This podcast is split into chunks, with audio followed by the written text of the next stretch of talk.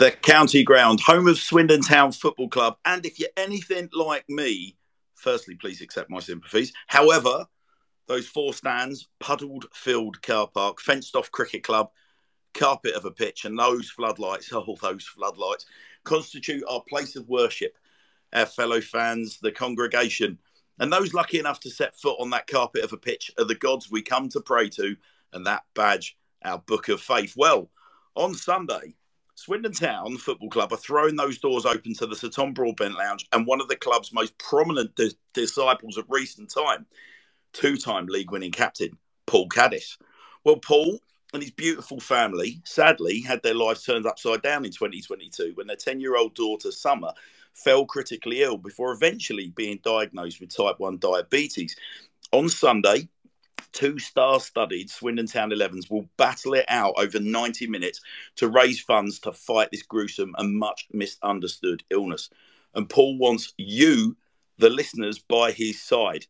And not just in the stands, he's taking you with him into the changing rooms, onto the pitch, and those iconic dugouts. Yep, tonight, six lucky town fans from a sea of fine Wiltshire folk who answered the Sir Tom Broadbent Lounge's call earlier this week shall discover whether they have won the opportunity to create memories of a lifetime out on that pitch, whilst another two will do the same as they direct team affairs from the dugout. Well, joining me tonight as we reveal the winners are, for one last Wednesday night by my side, my perennial co hosts, Joe Vincent. Joe, hello. Good evening, Hannahs. Good evening, everyone. Um, really looking forward to Sunday. It's such a great cause. It's been an amazing event. I'm just bloody annoyed that I'm not on that pitch with you lot because there will be six fans out there, and oh, I'll tell you what, I'll be watching on with anguish and and, and envy. and someone else, no doubt, will be as well, and that's Ellis. How are you, Ellis? Yeah, I'm I'm I'm the same as Joe. To be fair, we're we're planning on staging a, a pitch invasion by myself and Joe just to get on that pitch. Listen to this, boys. It's the smallest violin in the world. Well, it's 12 aside, isn't it? Uh, well, let's not go down that road because you two, last but certainly not least, the legend I mentioned him earlier. He's a red and he hates Oxford. He is, of course, your captain, newly appointed manager of Hereford Football Club. And once Mike Flynn has finally delivered the Champions League to SN1, capping, off the Welshman's glittering town career, the future manager of Swindon Town Football Club. It is, of course, Paul Caddis. How are we doing? How are we? Very well, Skip. How are you? Yeah, I'm all right. I'm all right. I've obviously got someone beside me here as well. So I was about to say, Paul, because you're not alone, are you? I said last, but certainly not least. But we got a little surprise for the listeners. Would you like to introduce your mystery guest? So this is my daughter, Summer. Say hello. Hi. Hello, Summer. What an absolute treat to speak with you, little lady. How are you? Good. Oh, bless you. So, Summer, are you very, very excited for the weekend? Yeah. Are you going to come down with your dad too? Yeah. Oh, wow. Well, Summer, we've got a big, big, big favour to ask you. On Sunday, do you think you might be big and brave enough to, to take the teams out onto the pitch for us at the start of the game? Yeah. Yeah? Just says that with a big smile on her face. Oh, wow. Well, what do you reckon, Joe? What do you reckon, Ellis? I think um, Summer's already passed the bravery test. I think we could have a uh, little Summer lead the teams out, don't you? I think oh, it's only right, isn't it? so, Paul, if you don't mind, because obviously you, we've already had you at the county ground on a couple of occasions, and you've got sort of Summer by your side now. We were just wondering whether yourself and Summer might like to sort of tell us the story of 2012 um, in as much detail as you feel appropriate, but um, to obviously just bring this whole sort of circumstance to light. Because whilst it's wonderful that you know we've we've got all your you and all your old friends back on the pitch on um, on Sunday for the delight of all the fans there's a, a, really, really worthwhile fundraiser, isn't there? And it's obviously very, very close to both your hearts for obvious reasons. Yeah, of course. Listen, Friday the 14th October, it was 2022. Uh, I was just going ab- about my business as normal. I was coaching at Fleetwood at the time, and and just as the day transpired, as the day developed, listen, a week, ten days, two weeks prior to this, someone had showed symptoms at the time that we we didn't know were connected to diabetes. She just the best way of describing it was she just had lost her personality. She was really tired. She was coming out every day from school just looked really down. We were worried that at that time they were revising for what she's going through right now, her SATs and her exams. Uh, so we just thought it was down to that, and she was just getting a bit worked up with with, with the pressures of that, that that obviously young kids put on their shoulders. But uh, so we took Summer went to the the the doctors, and they in hindsight hindsight now the the diabetic team have said that the doctor there and then should have just gave Summer a, a blood sample, should have just a simple finger prick test would have diagnosed it. But that was like the the Tuesday uh, prior to the f- being uh, admitted in on the Friday. So went back on the Friday, and, and that's when they done done the, the blood sugar.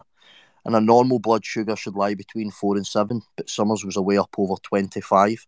Wow. And when that happens, you end up with it's called ke- your ketone levels. So it's they're normally sitting between zero, and your body can deal with between zero and zero point six. But Summers was well over ten point zero, so it was like wow. it was mad, and, and she went into something called uh, diabetic ketoacidosis. So what that is basically, as I described there, both levels are really high, but the ketones then turn to acid, so it then attacks starts attacking the blood. So th- there's there's acid in your blood. It will then attack all the, the vital organs in your body and eventually shut you down. Hmm. So it was very seriously, very very serious, very quick. Listen, Summers like an amazing little girl. Like she's been so brave and stuff like that. That she probably didn't actually. In fact, she's sitting here beside me. It's probably the first time she's actually heard her dad openly speak about it. Like she wouldn't have realised how dangerous a situation she genuinely was in. But listen, it was it was a horrible couple of days. She went into the hospital straight away, just hooked up to all the monitors. She must have had what something about seventy five finger pricks within the first night. Her Yeah. fingers were killing her. Just, but just she just lay there and just took it, and, and it was tough for, for me and, and obviously as parents to see your daughter there and being so helpless. Like I've got a younger daughter as well, Mila, who's wanting to ask all the questions. What's wrong with Summer? Why is this happening? Why are they doing that to her? And, and it's so tough because we didn't have the answers, and that's the hardest thing to see when you see your daughter lying in a bed, hooked up to machines, and you think, what the hell is going on here? Yeah. But to be fair to the hospital, like the so they managed to get her, her blood. It took two, three days where she was she was on twenty four hour care. So she was like she was in intensive care really, and and, and the children's ward. She, she was constantly getting monitored. Managed to get the blood down uh, within two, three days, and then obviously the, the news after that was listen, she's she's she'd been diagnosed with with diabetes. Uh, I'll just in fact I'll, I'll actually get somebody speaking. How did you feel like when? Did you know anything about it, or No. you didn't? Did you? And how did you feel? Like, what was the symptoms like when when you went to the hospital? Do you I was remember? really tired. I Really? was really, really thirsty. Really tired. So the so the the symptoms are, as Summer said, tired, thirsty. Do you know what else? Remember what else? Thin, so you lose a bit of weight. Toilet. Mm. Obviously, you go and to the Go to toilet a lot. toilet during the night. yeah, you kept kept going to the toilet during the night and stuff like that. And, and we, listen, she's at an age, and, and I'm sure people are listening. We've got kids. She's she's ten year old, so she'll go and get a drink when she wants. She'll go to the toilet when she wants. We don't know like how often she's drinking or how often she's going to the toilet Mm. because it's tough for us to or the, like count how many. Like, it's just you just don't do it. You just don't count how many times your kids go to the toilet. But obviously, it was evident she was drinking lots, so therefore she was she was going to the toilet lots. She was waking up during the night. We didn't notice until we looked back on photos that she did lose weight. She definitely lost weight. She she didn't look good at all, and and, and I'm not scared to say that. And I know it's not great for someone listening to that, but that's the the harsh reality of it. Uh, but just dealing with it onwards was was was difficult to start with. It was it was a completely life changing experience for us. We had to deal with counting, learn how to count carbs, uh, different insulin ratios. So right now at the moment she's one to so every fifteen carbs she gets one unit insulin, but that changes. Like so, for instance, this week it's been a bit of a stressful week for her.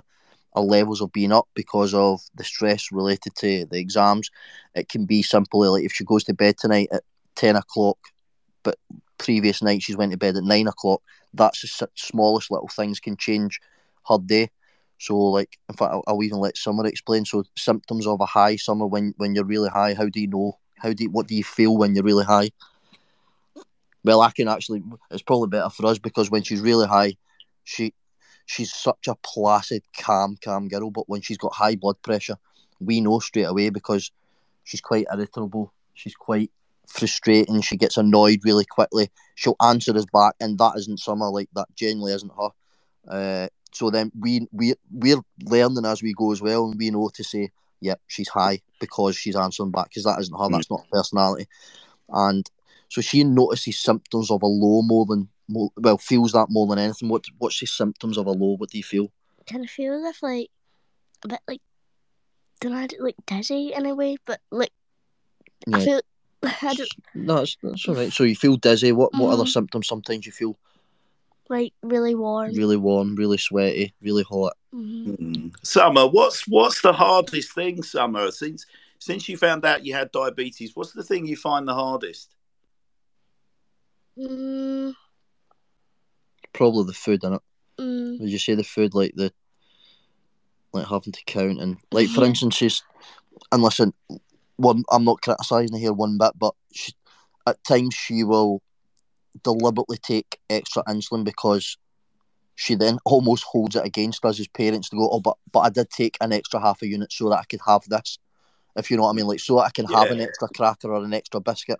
So Yeah. then we'll have to then do it. So, like, so summer when you're really high, what what do you do to treat a high?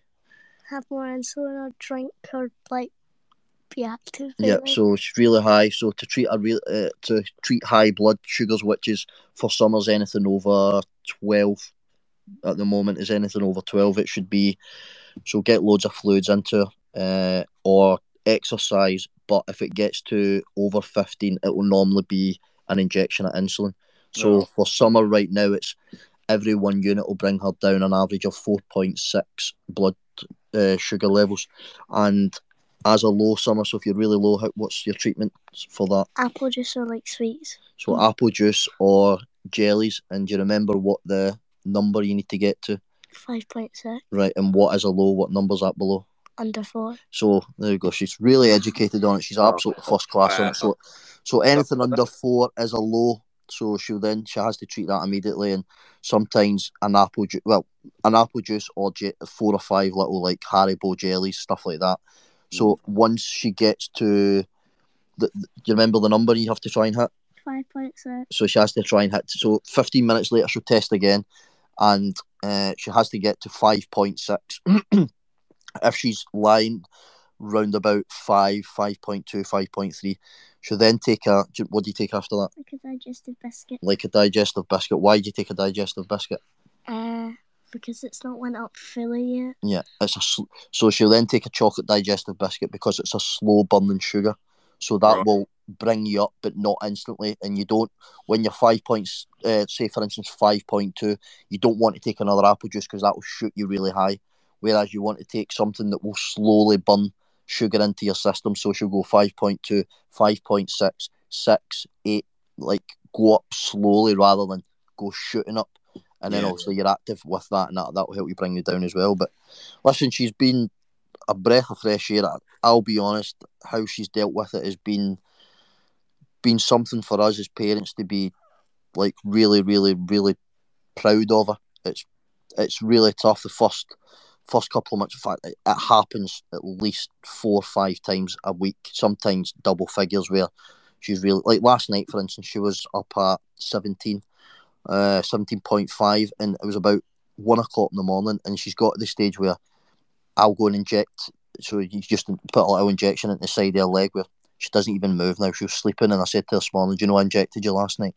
So it's just trying to help her where I can. I'm now comfortable. Well, we're now comfortable where I can inject her and I don't interrupt her sleep. Whereas, so that's us learning as well and educating ourselves. Whereas beforehand, if I had to inject her, I would I wouldn't feel comfortable. I'd have to wake up and say, "Listen, we're going to inject you," and all the rest of it.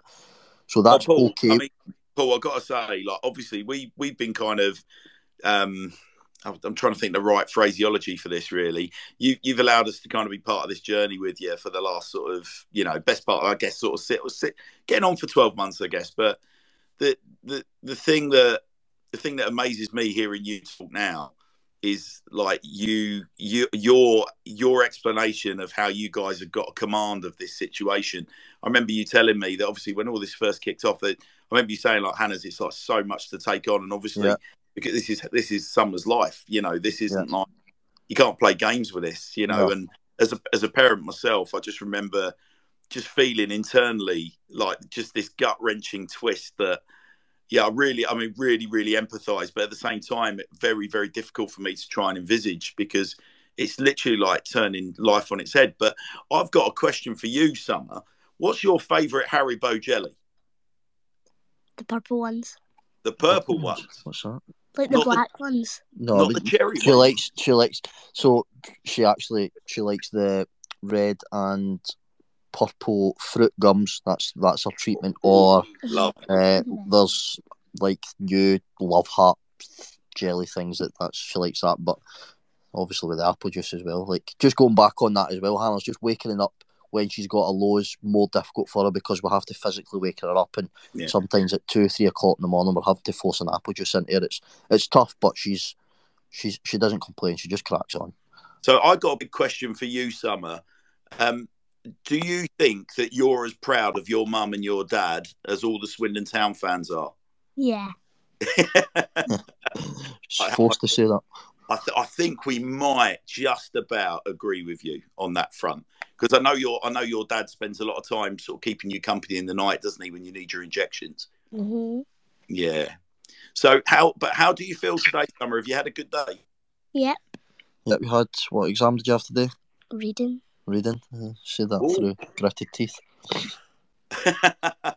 and what were you reading, Summer? It was more like what so it was just a, an exam. What was the what was Oh, the context on, yeah. Yeah, it Oh, was like exam reading and stuff like that and answer questions and that on it, weren't you? hmm Amazing. Well, look, Summer, do you promise then on Sunday? Do you promise you'll come out on the pitch and you give all the Swindon fans a big wave? hmm because I think there's lots of people that will want to wave back to you and give you a big clap. And if you're really, really lucky, they might even start singing about you and your dad. What do you think? hmm All right then. And uh, keep an eye out for me, Summer, because I'm the one that's got no hair and a big belly. so make make sure you come over and give me a high five. Is that a deal? Mhm. Yeah, is that a deal? All right. Yeah. Well, listen, um, Summer, we know that you've got to think about getting off to bed soon, and your dad has got a very important job tonight because we've got some very, very lucky people. Eight very, very lucky people are about to have their life changed by your dad. He's about to give them an opportunity to get some memories for a lifetime. Do you think we should get on with that, Summer? What do you think? Yeah. All right, then. Are you happy with that? Skip? Shall we crack on? hmm yeah, let's go then. Let's crack All on. right, then. Right, so Paul, you've you've got the list of winning entries. So who do you want to go with first? Do you want to go managers first? Because we've got your two teams. We're going to have three fans in one team, three fans in another, and obviously the two managers. Your choice, dealer's choice. Skip, do you want to go managers first, or do you want to name the players first? We'll go players first and then we can we can announce them the, the managers that are going to look after those players. Okay, that works for me. Well, after you then, Skip. Who is your first player pick? First player is Steph Quince. Wow, Steph Quince, congratulations. What a life changing opportunity the skipper has just given you. Um, Joe or Ellis, do you want to give us some context behind why Steph Quince has been picked to play on Sunday? Yeah, I can go for it, Ellis. Um, I'll start this one. So um, let me just find the tweet. So Steph, uh, her tweet was about her mum. So her mum's a type one diabetic. Uh, so Steph personally knows the seriousness and misconceptions of the of diabetes. Uh, she's been playing football since she was six years old. She's recently started playing again. So, I mean, getting back into the game, there's not much sort of a better stage to be plying your trade and getting back into it than the county ground pitch on Sunday. Amazing, amazing stuff. Well, a, a, a brilliant way for us to start, and congratulations, Steph. If you are listening in, please feel free to send us a speaker request if you want to come on and um, and say hello to the skipper and say hello to Summer um, ahead of meeting them on Sunday. But um, Skip, who is your next pick? Yep. So next one, Summer's going to announce for us. Who is it? Summer. Kieran Boast. Kieran Boast. Kieran Boast, outstanding. Ellis, Joe, do your duty. Yeah, I've got his tweet here. Um, I've only ever scored a penalty against Rockin' Robin, so to score one against Phil Smith will complete my dreams of scoring at the county ground ever since I was a kid, watching them from 96 onwards. I'm 34 and not getting any younger, and the time is right to unleash a 30 yard mark, Walters. Um, so, yeah. Well, Summer, you've just made someone's life there by uh, by nominating Kieran as the next winner. So, congratulations, Kieran. Same rules for you, mate. If you're listening in, hit that speaker request if you want to come on and say hello to Summer and say hello to Paul of Sunday. Um, and whilst we're waiting for uh, you to do that, we'll announce our third winner, Skip. Who have you got in your pick? Yep. So number three is Pierce W thirty six. Pierce W36. Congratulations, Pierce W36.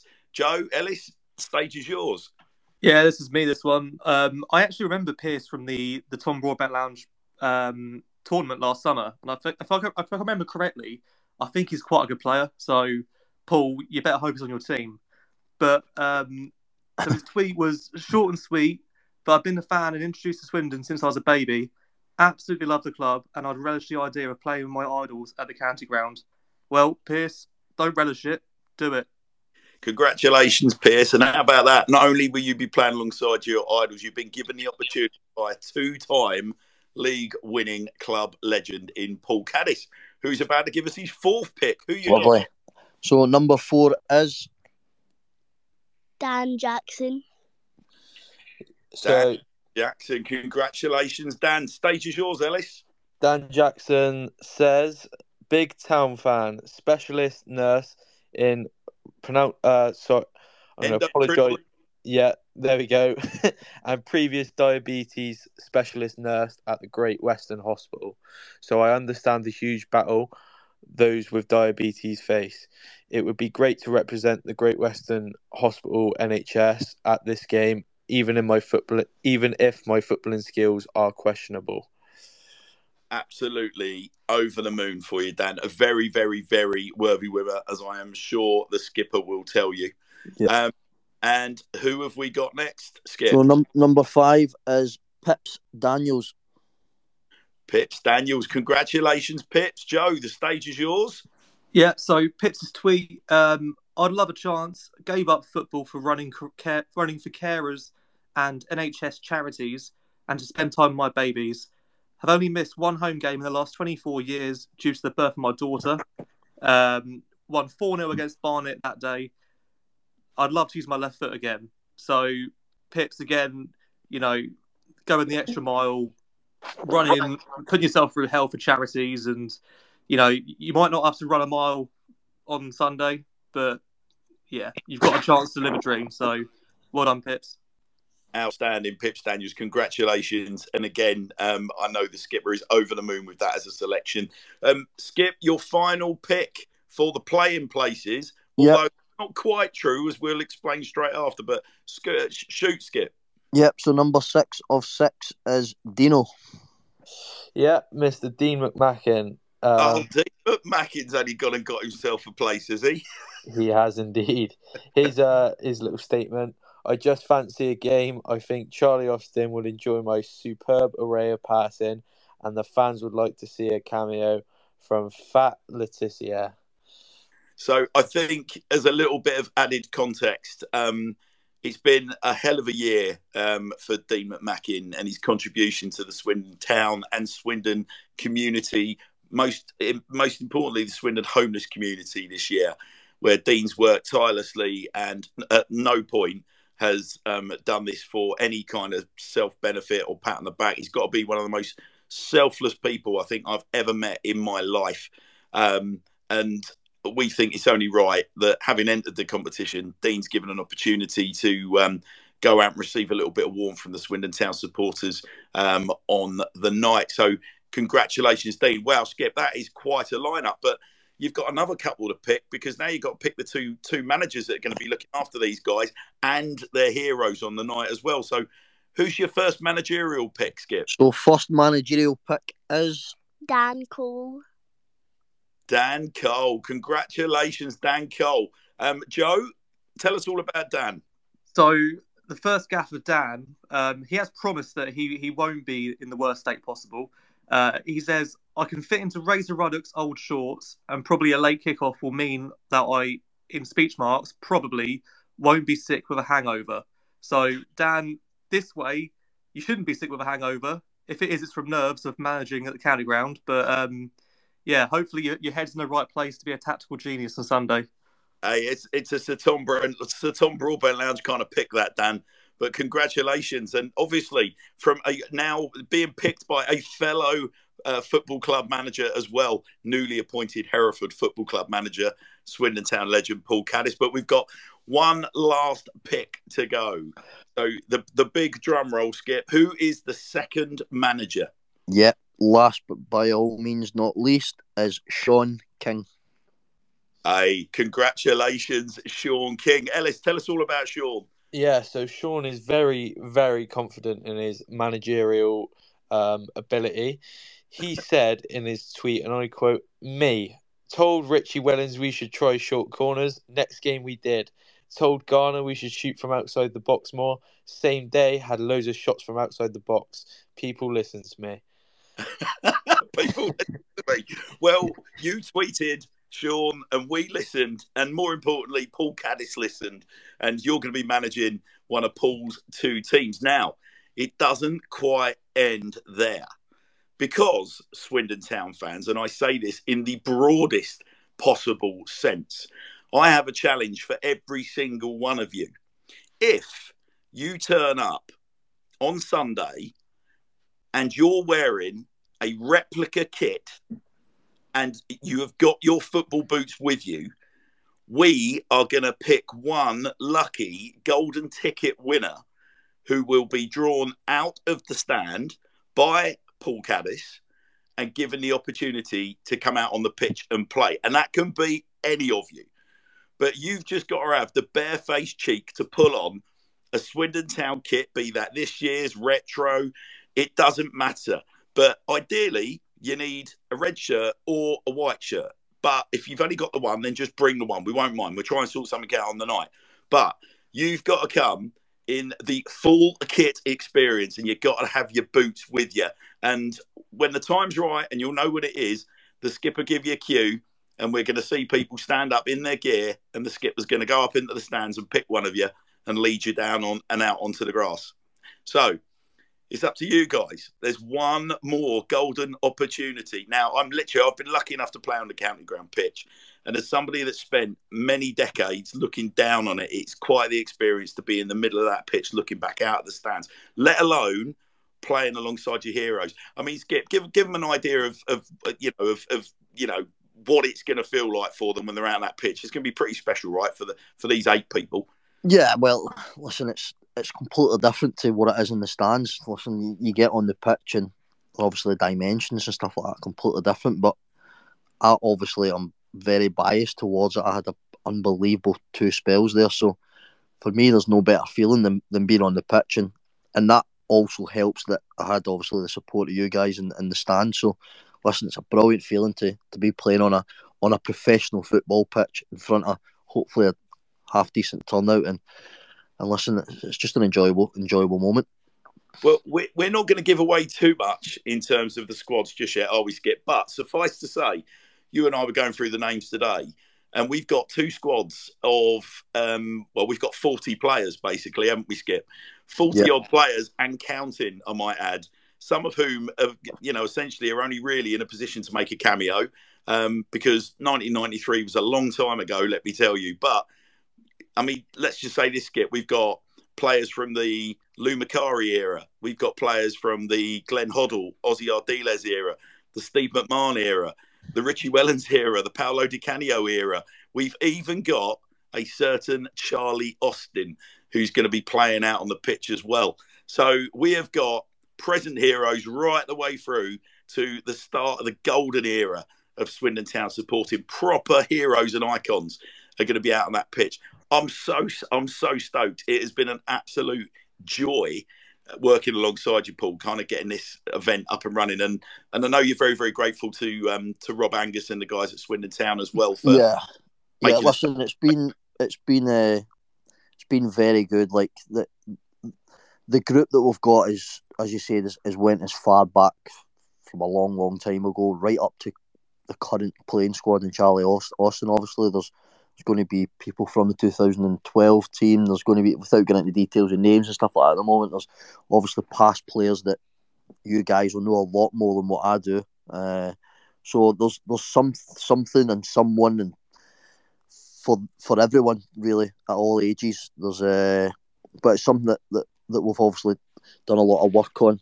I have slightly been sidetracked to be honest with obviously my my progress the last couple of weeks, but it's something that I'm really looking forward to. The plans have been ongoing for for a long time, and just to touch on that last bit, obviously Rob Angus and and the and the guys at the club have been have been first class. So huge thanks to them as well and, and, and helping out. And obviously Marcus, listen, Marcus probably doesn't get the, the recognition and the, the credit that he deserves. So thanks to him as well for, for obviously looking after after things on, on site and, and on terms of the pitch availability and stuff like that. So yeah, really looking forward to it. I know my good mate that everybody absolutely loves and rightly so because he's an absolute character is is buzzing for it to the to the point that tonight he couldn't come on because in his words he's already about six seven pints deep in Simon Ferry. So he's obviously delighted. Listen just to give you a bit of context on site everybody knows him but the game's Sunday night at seven o'clock. Si Ferry has booked a flight for Friday and won't return till Tuesday. So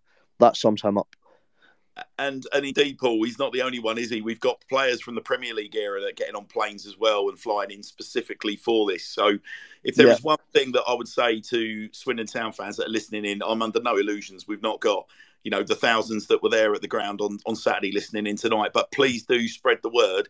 The effort that these guys are making um, to come and play is immense. Obviously, current players are going to be, you know, turning out, you know, with their own very obvious risks. There are people that are going to be out on that pitch that have still got contracts and and things like this, but they're doing this because they, you know, they want to support a brilliant a brilliant charity. Um, but they also, um, you know, want to come out and, and and and show you guys a bit of love as well in the stands. So. I mean, it's, it's going to be a really, really terrific, um, a terrific event. And like I said, there is one golden ticket winner still outstanding that we're going to be picking on the night. So, Hammers, yeah, anyone that comes yeah. in, anyone comes to the ground in their pants or with a Paul Caddis number seven shirt, do they get a double chance of uh, getting the lucky seventh shirt? Well, I'm not being funny, Paul. I mean, I think we should put that to you, really. I think if anyone walks out in a pair of blue sloggies and only a pair of blue sloggies, that we should probably give them an opportunity, shouldn't we? Well, put it this way I think that the most comical picture in, in probably Swindon's history in terms of comedian side of things is Si Ferry in his pants. So surely, if somebody turns up with their pants on, they should get a signed Simon Ferry top. I think I know, I know what I'm wearing now. Ellis, you've got the body to do it, mate. To be fair, I, I couldn't possibly do that. I'd, I'd terrify the crowd. Um, it would be completely inappropriate of me. But um, um, Paul, listen, we've had a we've had a couple of tweets that I just want to read out to you um, uh, whilst this has been going on. Um, so uh, John Saunders, Paul, said to say that you were so good this week on Under the Cosh. Um, that sounded like an enjoyable experience. I've not had a chance to watch it yet. I've, I caught the highlights with you talking about sausages and getting caught out by yeah. Yeah, listen, I, I never, I'll be honest, I never listen to anything like that back. I just, I'm happy to do it all, but I, I don't like the sound of my own voice, to be honest. Uh, but no, that's something they had asked me to do probably about 18 months ago, but I, it was just getting around to doing it. But I've heard uh, I've heard a lot of positive things, so so that's decent. But yeah, listen, those things are those things are good. I think it's it's good for supporters to hear what actually happens on. Listen, there's stories there that I could have never ever told. Obviously, when I was at Swindon, do you know what I mean? So it's nice just to open up a little bit and, and speak freely without knowing that like you've got Di Canio that will want to kill you in the Monday morning. I think my favourite ever story that Paul's ever said was the um, I think you were on Si's podcast and you were talking about the whole like Leon Clarke, Etienne Esajas, yeah, uh, Canio story, mate. I, I watch that now and again, just like I roll it back and just watch it again. That, that, that, that, was that was honestly that was mental. That's the best way to describe it. Mental. It was the, the most mental thing about it was Etienne done absolutely nothing wrong. He was just Leon Clarke's mate, and that was his downfall. So we never seen Etienne after that because it, Di Canio fell out with Leon Clarke. It was it was mad, but I, I, touched on it in that podcast. I think when I when Di Canio's coming after the game and he's going mad and he's chased uh, Leon down the tunnel and Leon's run through the Southampton fans onto the pitch. He came in going absolutely mental and then he's shouting three hundred thousand pounds we pay him. We're all nudging each other, going, Jesus Christ, he's on six grand a week. Oh, there's also I think I think Matt Ritchie was on the same podcast like a few weeks later. Yeah. And he was talking about the pre-season tour in Italy. Oh, it's like God. you know you go on a night out and then suddenly like six Italian guys get out of a car Oh, and they're like, right, "Come with us." Yeah, so we got we, we're seeing a night out. We probably got about three hours out, uh, and we all just thought it was going to be us. But then, before you know it, there was guys with big Verona tattoos across their forehead, and and they were like, "Oh, we'll look after you tonight." And it was actually me, believe it or not, me and Si. So one of them had came and said to me and Si, "Listen, come on, we'll take you somewhere different. It's really good." And Si being Si's like, "Let's go, Cads. This will be class." And I'm obviously a bit more streetwise to it. And I'm like, mm, this probably won't be a good idea because it's probably not going to be anything. First of all, it probably won't be legit where they're taking us. And secondly, I don't know if it's the right thing to do in the middle of a country in the middle of nowhere where we don't know where we are. But yeah, that was that was bonkers. Like turned up pre-season and and there was all those fascist handshakes and it was it was just mental. Like and then Di Canio, I remember Di Canio coming in about must have been about one o'clock in the morning coming into the club and, and it was like everyone just everyone just opened up and just opened the floor up to Di Canio and walked through like this big saint and this big king and oh it was just berserk. But yeah, listen, it's, we're still here to tell the tale. I must say, boy, I, I listened into the podcast last night on the way to the um, Swindon Westbury game, and it, it was class. If if anyone here hasn't listened to it, then definitely go and listen to it, and also the the Si Ferry one as well that that uh, he done with Under the Cosh as well. That again, if you're if you're a Swindon fan, the, the stories that, that are told on on both podcasts uh, are wonderful. Yeah. Simon is an ace raconteur, but Paul, you don't scrub up too bad in those stakes either. Let me tell you, um, perfect, an absolute natural. Yeah, Paul, we, we've also had um, we've had a tweet from Rockin' Robin, Paul. So um, I'm not sure. I'm sure Summer's probably scuttled off the bed now. No, But- she's sitting right beside me. She's desperate to hear this tweet for Rocky Oh, Robin. well, Summer, get this. Rockin' Robin wants to know whether or not you'll hold his wing and, and go out on the pitch with him before the match on Sunday. Do you reckon you could do that? You Yeah. could, she could hold one wing and her sister could hold the other. Oh, perfect. How about that? Right, Rockin' Robin's going to be absolutely over the moon. And that's just as good as well because one of your managers has tweeted, Paul. Sean King has tweeted to say, thanks for picking me for the game.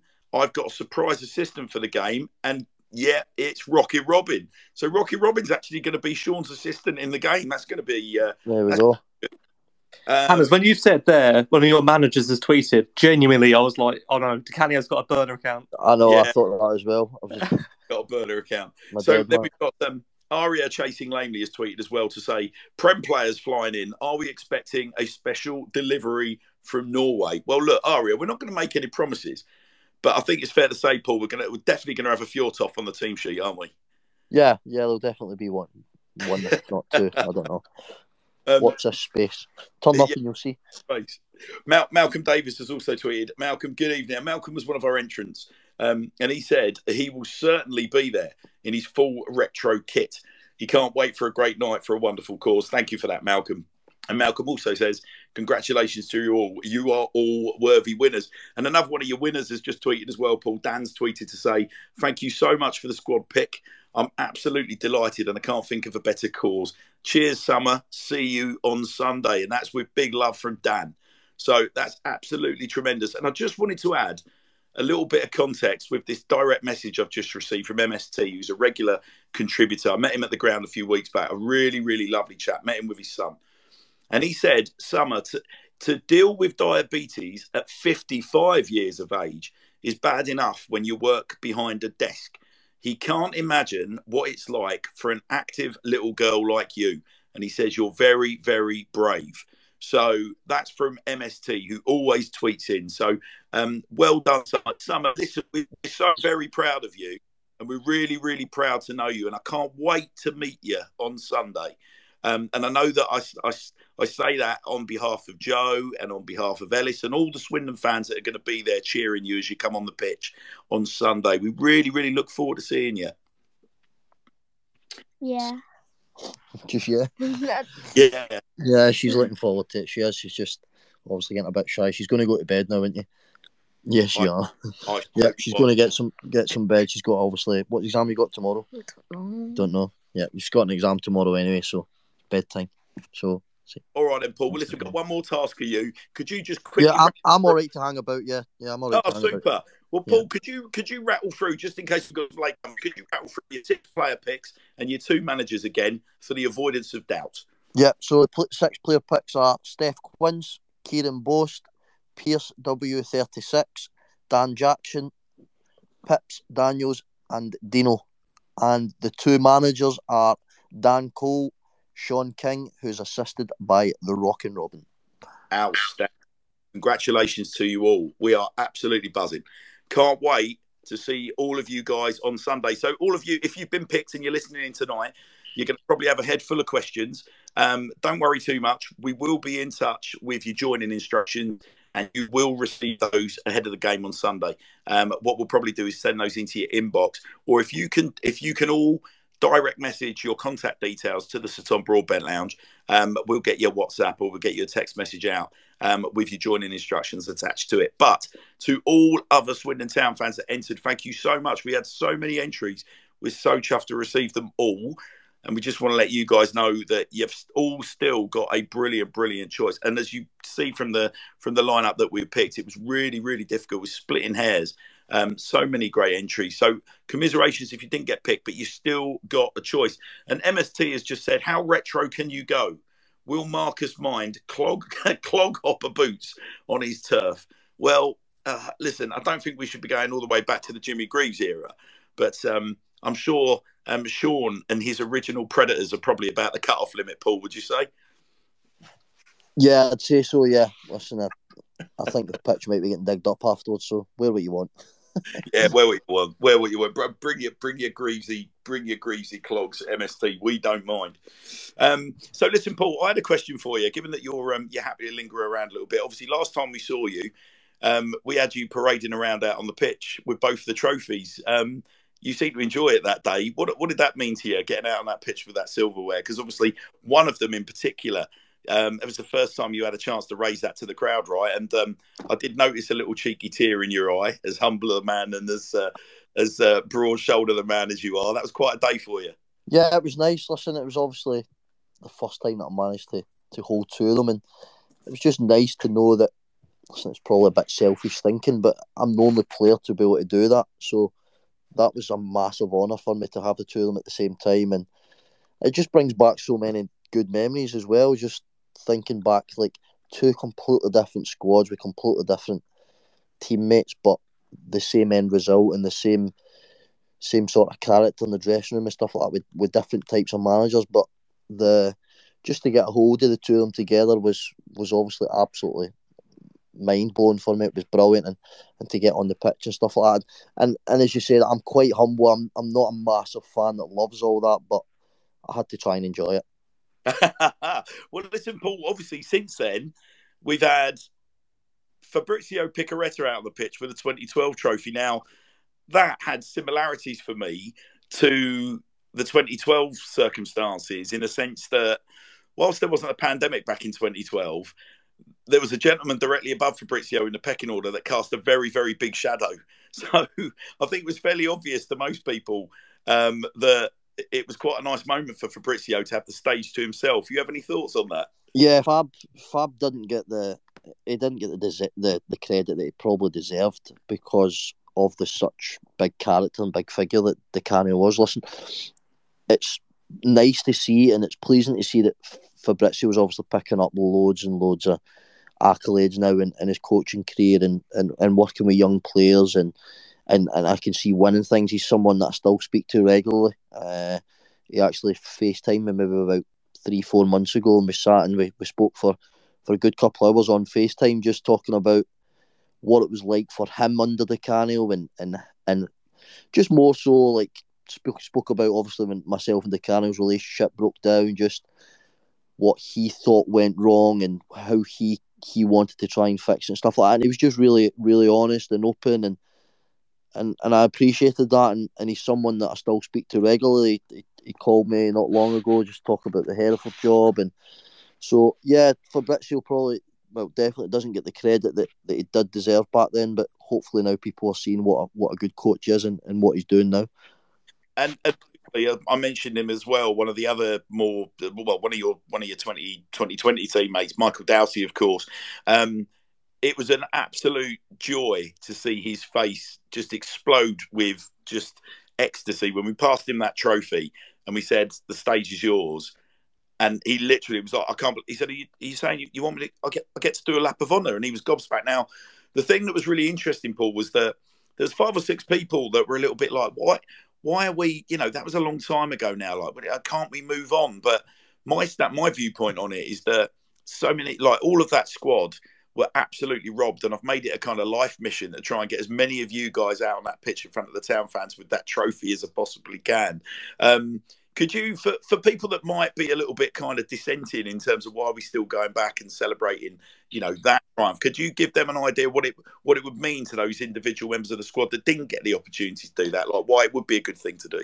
Yeah, well, it's good for me because I've got a comparison. I can I can fall back on like 2020, uh, 2012 scenes were brilliant. Obviously, that game against Port Vale, the party on the pitch was amazing. Just mixing with all the supporters and and everything that went on that day. So that's the bit that lived with me. And then on the flip side of it, I'll be honest, 2020 was it was rubbish, and that's me trying to be as nice about it as possible. It was rubbish. We had to the EFL were there. We had to stand. You've seen the you've seen the photo. We're all standing three three meters apart. It was it was crap. We we then went over to like in the corner, basically close to the corner flag where we'd have an individual photo. We weren't allowed to mix with each other because the EFL were there. It was it was uh, it just didn't feel right. It didn't feel right at all. We we tried to to get together. We went to a place in Swindon, but again that was cordoned off, and we just didn't quite get that moment. To sh- listen, I think it's, it's a matter of fact you should be sharing those moments with supporters, and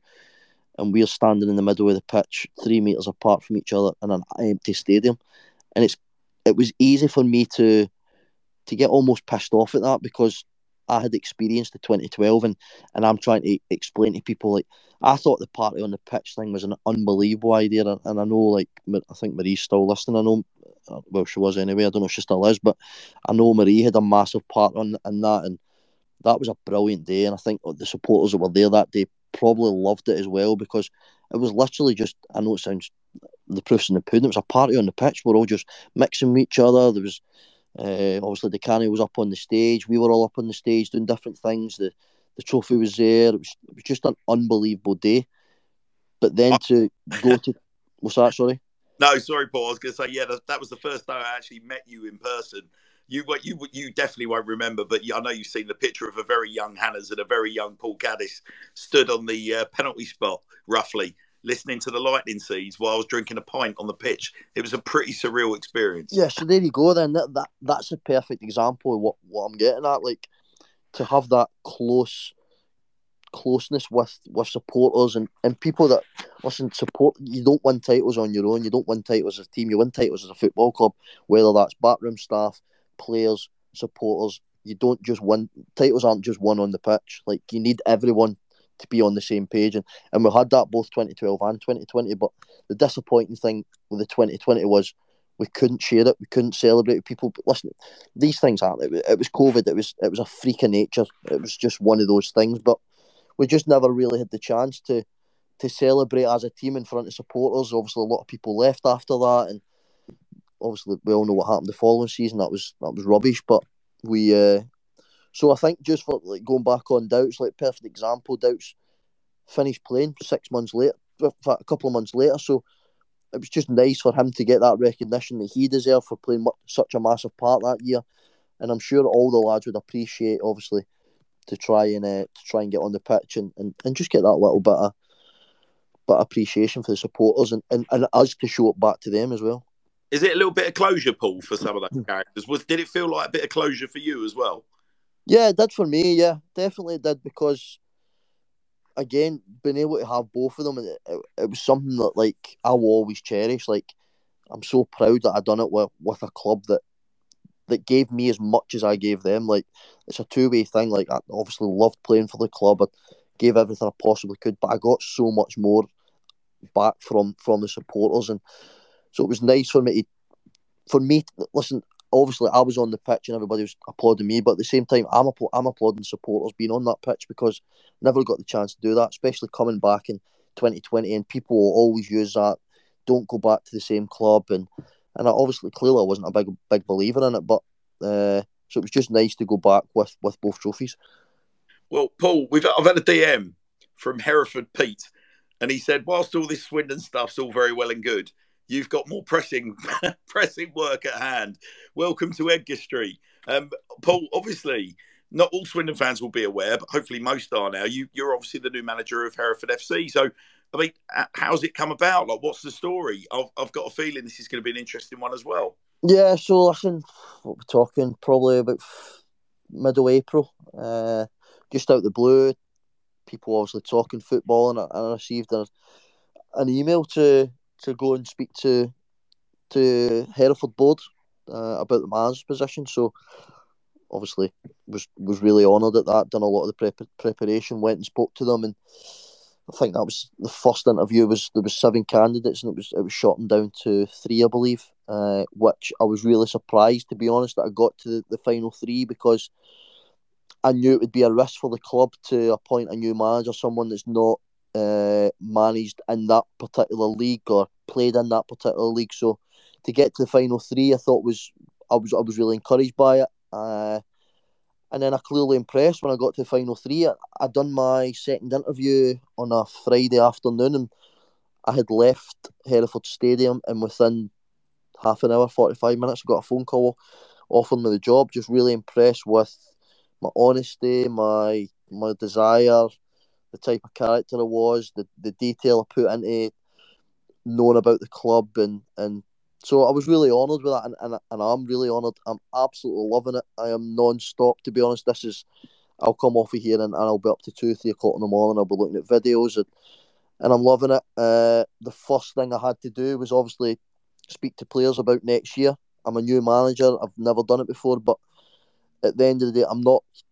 I'm not a manager to be loved. I'm, I'm a manager to be successful. So I had to make tough decisions uh, which I've done, and I'm not afraid to do so. I've, I've showed that I went to the training ground, not ever meeting any of the players, not ever meeting any of the backroom staff, and, and unfortunately, I had to move on 16 of the 18 players and five of the six staff because I want to bring my own staff in. It's my first job. I want to bring people in that I'm close with, people that I trust, and we're part time, so that the players will train a Tuesday and a Thursday evening, and I want staff that I already know. I, I, to be brutally honest, I don't have time to to build relationships with people I don't know as of backroom staff. So I'm getting to grips with with the backroom staff that I want in place. Uh, I'm loving it. I've I've changing the the mindset of the football club. It's something that I'm big on. It's listen, Hereford's no longer going to be a retirement fund retirement fund for players. We're changing that mindset. Everyone thinks that because we're probably well, we are the biggest club in that league that they'll just come to Hereford and get X amount of money and just chill. That's that's changing under my watch. It's been difficult, but uh, but I'm well on, on the way We we're recruiting players. I've I sat in a hotel today in Manchester for five six hours, just meeting loads of people, sitting down with them, just and just giving them a bit of what I'm about, about my character and what you'll get from me and how I like things straight down the middle. It's I'll never piss about things. I'll just tell you how it is, and and I think the board appreciated that. Uh, I done a I done a fans forum last week, and obviously the supporters that were listen like any club. If if if you bring a manager and it's not managed, then there's going to be question marks and there's going to be people worried about oh how's he going to do this and how's he going to do that and and I think if I'm being brutally honest, I think I won a lot of people over just by my sheer honesty, my character, my work ethic, my desire, and and what I'm trying to go after at the club. So, listen, so far so good. I've I'm got I'm, I'm building a new team pretty much. Uh, the board have been first class. They have given me full access to anything I need, and I'm I'm I'm in full control of everything. Transfers a lot, so yeah, I'm I'm loving it. I'm uh I'm buzzing. I'm tired, but I'm I'm absolutely buzzing. Paul, Paul, I've got a question for you. Yeah. Are they allowed to eat jam sandwiches? Uh, listen, they're part time. They can eat what they want as long as they don't eat it on a Tuesday or a Thursday. You've got to ban tomato ketchup, Paul. Just, just you got to do it. Yeah, pot, tomato ketchup, milk in your coffee, milk in your tea.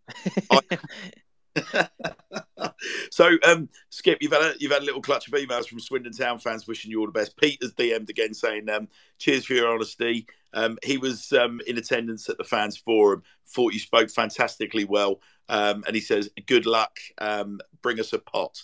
Um, Josh Blythe, goalkeeper, seventeen-year-old goalkeeper, says, "Hey, Cads." I emailed the Hereford Academy a few weeks back. Fancy having a look. so um, he's ch- check the thread out, Paul. If you're short in the goalkeeper, Yeah, Josh, you can join a queue about three and a half thousand, mate. I've had loads of them, but I'll chase that up for you. Um, Claire Follett's uh, tweeted Skip to say, "Good luck, Paul, on the next step of your coaching journey." With a Thank big you. fake emoji, and uh, Aria has said, "If the Skip needs an extra pair of hands at Hereford, I'm famously pretty good at finding players using a laptop, and I'm cheaper than Sandro."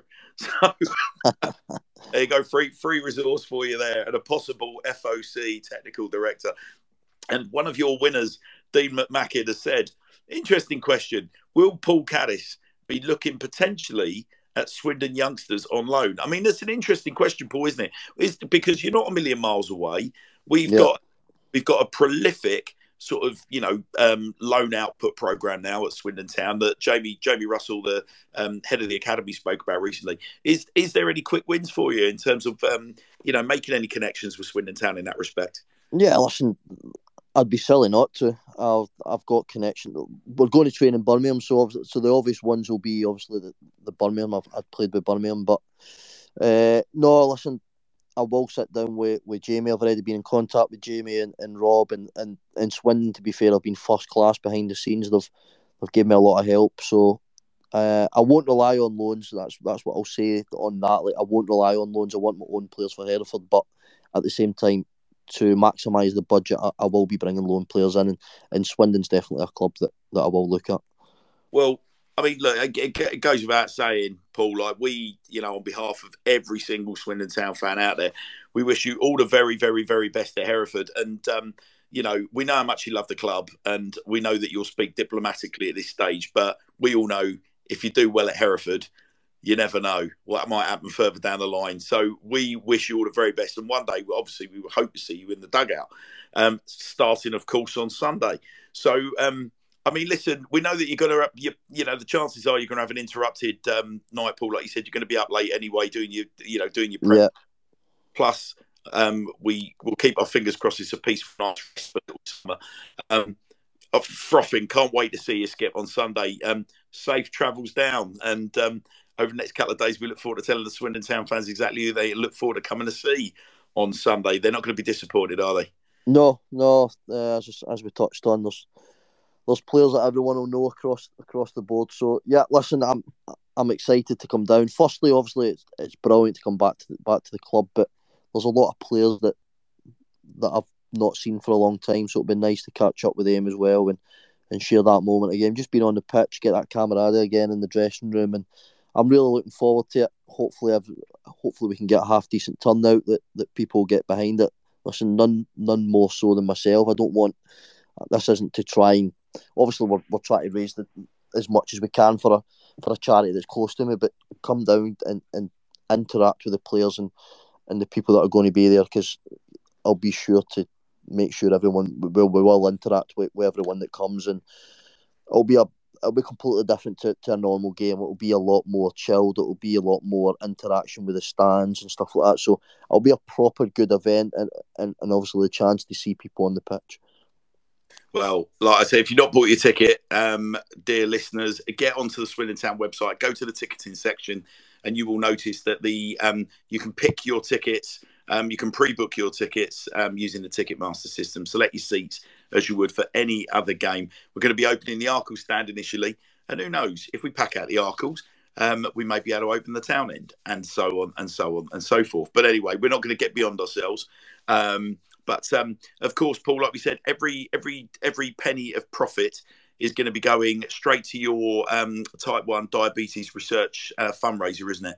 Yeah, every single penny will go to go to that. Uh, there'll be Diabetes UK, and then there's there's another one that I've I've built a decent relationship called JDRF, which is which is which spec- uh, specifically uh, is specific, sorry specifically on type one diabetes, whereas Diabetes UK is also type one and type two. So yeah, it will be split between those, but uh, obviously something that's really close to me, and it's and it's it's, it's weird. It's one of those illnesses that that literally is twenty four hours. It's it's a sleeping illness. It's it's it's just non-stop. It's twenty four hours a day. You've got to manage it. It can, and the slightest little thing can change. But the the research into it has been quite groundbreaking. Actually, to be honest, the last last couple of probably in the last six months, they've they've came up with a pill uh, in America at the moment where it could replace insulin. So so that could be good. There's also uh, research into a spray that just basically goes in that you just spray at the roof of your mouth that can replace insulin that can boost you up quickly and stuff like that. So there's loads of research going on so i'm trying my hardest as a parent to to help towards that and help fund that as much as often. I don't think there's anyone that's listened tonight paul that you, you, you've always been an impressive footballer. You've always been an impressive leader, um, not just our club, but all the clubs that you've represented. More importantly, mate, you are a truly fantastic human being. It's been my absolute treat getting to know you.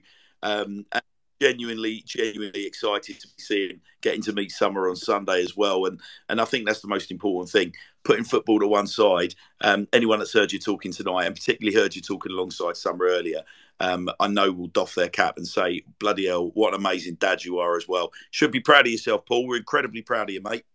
Yeah, thank you. Listen, it's I'm sure everyone would do would do the same for the, their own kids, but yeah, it's been it's not been a, an ideal, and I'm quite a private person. I don't open up on things like this, but obviously just to try and help towards towards the charity. And, and now, listen, I, I was completely ignorant to diabetes. I never really understood it. I was probably as ignorant of what everybody is listening at the moment. You just think oh, it's just an injection and it's fine, but there's obviously so much more to it. But that's for another day. But yeah, listen, just appreciate all the all the support I've had from everyone, and obviously yourself, Hannah's, and, and the team uh, uh, on the podcast and stuff like that, and the wider Swindon community as as well as all the ex clubs that I played for.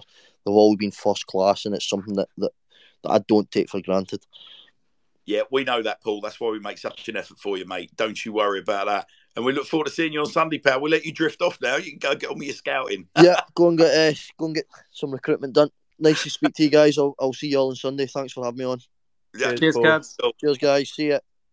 Cheers, Paul. Yeah, Right, wow. All right, Joe. Listen, we've had a we've had a couple of um, stragglers join us. Do you want to? Um, I know Paul's already done it a couple of times, but uh, Joe and Ellis, do you want to? Um, Ellis, if you take care of the managers and Joe, you take care of the players. Do you want to um, name the six players and the two managers that Paul has picked for um, match day duties on Sunday?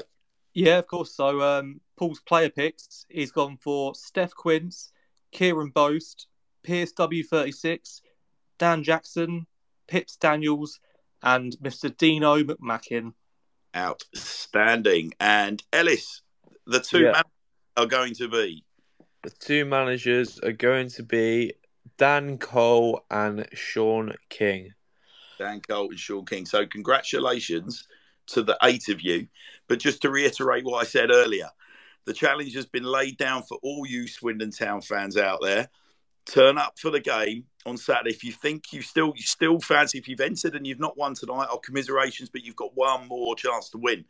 Turn up for the game on Sunday in your Swindon Town kit and bring your boots. If you do, and we're not going to have any of this. I've got my jeans on, but I'm wearing a town shirt. I, that counts. We are talking we want i know summer's gone now so i can use the expression and we're after the watershed. We want you to turn up and be proud full kit wankers as the website is called. So please do turn up in your full kit. I want shin pads as well hannah's. Yeah we need your pads as well and, and have your boots with you. And if you've got them we're going to send paul up into the stands and he's going to pluck one of you to come out and play on the pitch as well. So there blue is a... budgie smugglers too. I beg your pardon? The blue budgie smugglers they uh they count. And oh, I think if you can get a Paul Caddis number seven shirt on, I mean, so Paul might, might be an instant win.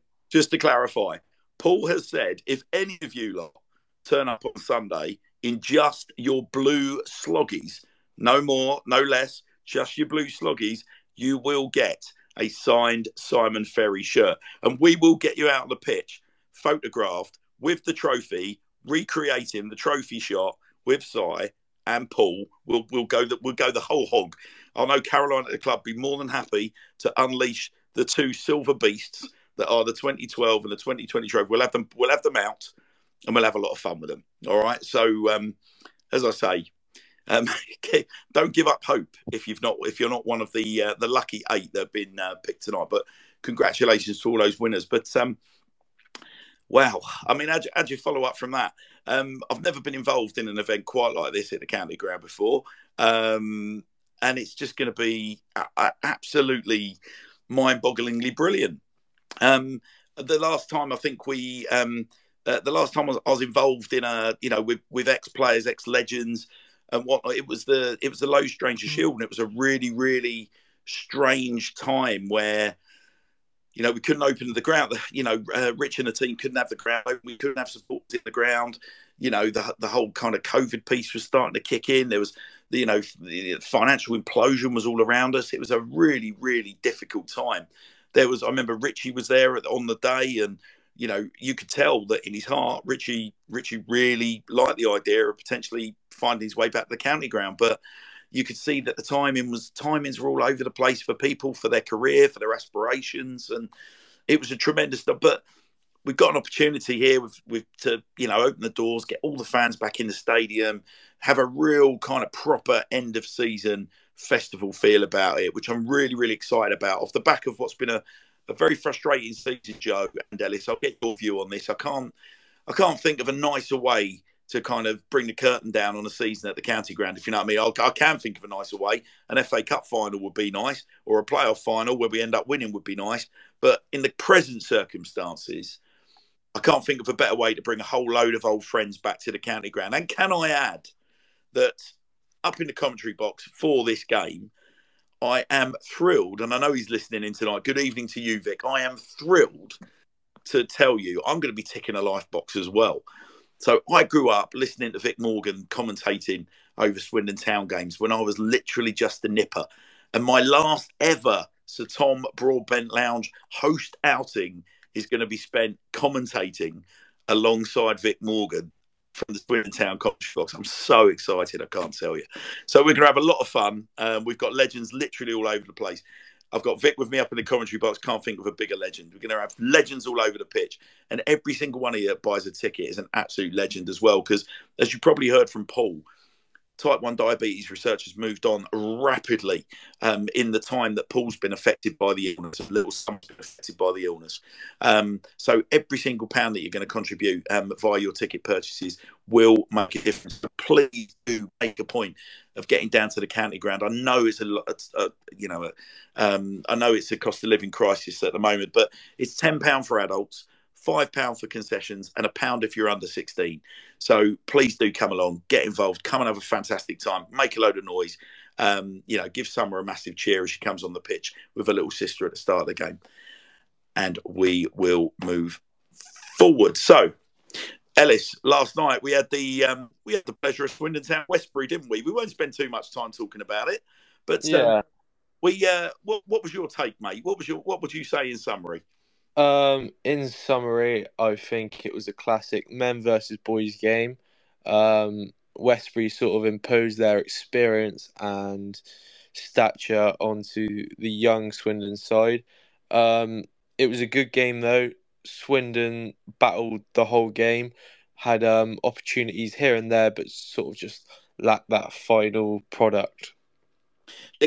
Excuse me, didn't quite have the cutting edge um, Ellis. I think that we, I lost count of the number of times I said on the commentary that um, it seemed to be all the all the pretty patterns, all the passing play, the patient build up. You know, it, it Swindon had everything, but on the night, um, Westbury were utterly ruthless, and um, they had a. I mean, they they had a very very experienced um, and very dynamic forward line um, in Gary Higdon and Harvey Flippance, who calls them Towns very, very young backline, no end of problems. Um, but just to put that into perspective, Gary Higdon is a 34 year old with hundreds, and I mean hundreds, of non league goals, a decent standard non league football under his belt. Yep, he's one of those kind of players. and he was playing up against a couple of centre halves that were like 15, 16 years old. So to put that into perspective, it took a Gary Higdon sort of 25 yard rocket um, to break Swindon's initial stubborn resistance. Um, a big deflection from um, good build up play again from uh, Gary Higdon. Um, and then a penalty, unfortunately, five minutes into the second half, did for Town. But Town battled away. But the, the reason why it's kind of an interesting sort of, uh, it was an interesting experiment for us to um, uh, to get involved in, Ellis. There were some very, very exciting players out there. I'm just going to run through the Town starting line for a start. Yeah. So uh, Jack Copland in goal. You had Liam Hutt at right back is a name that most Town fans won't be familiar with. You probably have will recall Harvey Fox um, from appearances in the Papa John's Trophy. And Jackson Brown um, was captain on the night, playing in central defensive midfield. And Jackson Brown um, recently has been on the bench for the first team. Um, Sonny Hart, who's been um, on loan at Harrow Borough this season, has been picking up a lot of accolades in um, a decent standard of non-league football, Harrow Borough. Um, so um, played alongside Finn Toombs at centre back, and Finn Toombs really did have a battle on his hands because Harvey Flippens was absolute live wire. Um, midfield um, was made up of, um, like I said, central defensive midfield was Jackson Brown, but sitting just in front of Jackson Brown was Fletcher Hubbard, who, for fans of a certain age, will recall sort of Sammy Igoe, very diminutive, small in stature, but very, very skillful, very, very tricky. Um, and playing alongside Fletcher was um, Ali Stewart and um, Flynn Hamilton. And then you also had Joel McGregor in there as well. And up top in the number nine shirt was the familiar figure of George Calmedo, um, who's also got some first team appearances under his belt. On the bench, Town had young goalkeeper Redmond Evans, um, young left back Finn Adams, um, tricky um, right side midfielder Archie Milne. Um, Tom Wynne Davis, who again has first team appearances in the Papa John's Trophy, George Alston, and Danny Gonzalez. Now, interesting thing about that, there's a whole host of names on there that you won't recognize, but I can tell you for a fact, you are going to get to know Danny Gonzalez. What a talent Danny Gonzalez is going to be.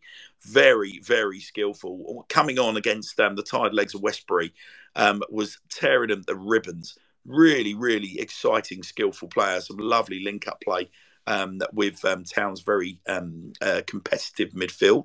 Archie Milne also very exciting off the bench. Again, I think both Gonzalez and Milne are both 15, phenomenally talented, and really gave full grown men a proper run for their money, let me tell you, uh, despite the scoreline. Um, I think I was also particularly interested with um, Fletcher Hubbard. And I thought Jackson Brown ran the show from centre midfield and Harvey Fox down the left hand side and Liam Hart on the right hand side were both absolutely outstanding. Would you say that's a fair summary, Ellis? Did anyone else catch your eye?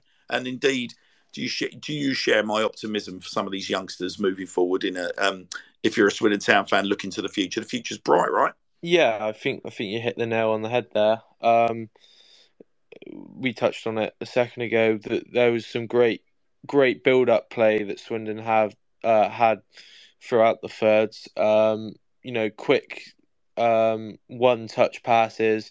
Um, and yeah, there's there's definitely a good few players in that academy that I'm sure we're going to see in the first team at, at at some point in the near future. So probably fair for us to summarise, pretty much like the club said. Um, you know, I left the ground feeling very, very proud that um, some very, very young players, and it wasn't until I was outside by my car, by the way, and some of the lads were being picked up by literally their mums and dads who were who are literally waiting outside in the family estate. And as these lads are coming out and you're looking at them, I'm literally like, my good lord, you're three years younger than my son.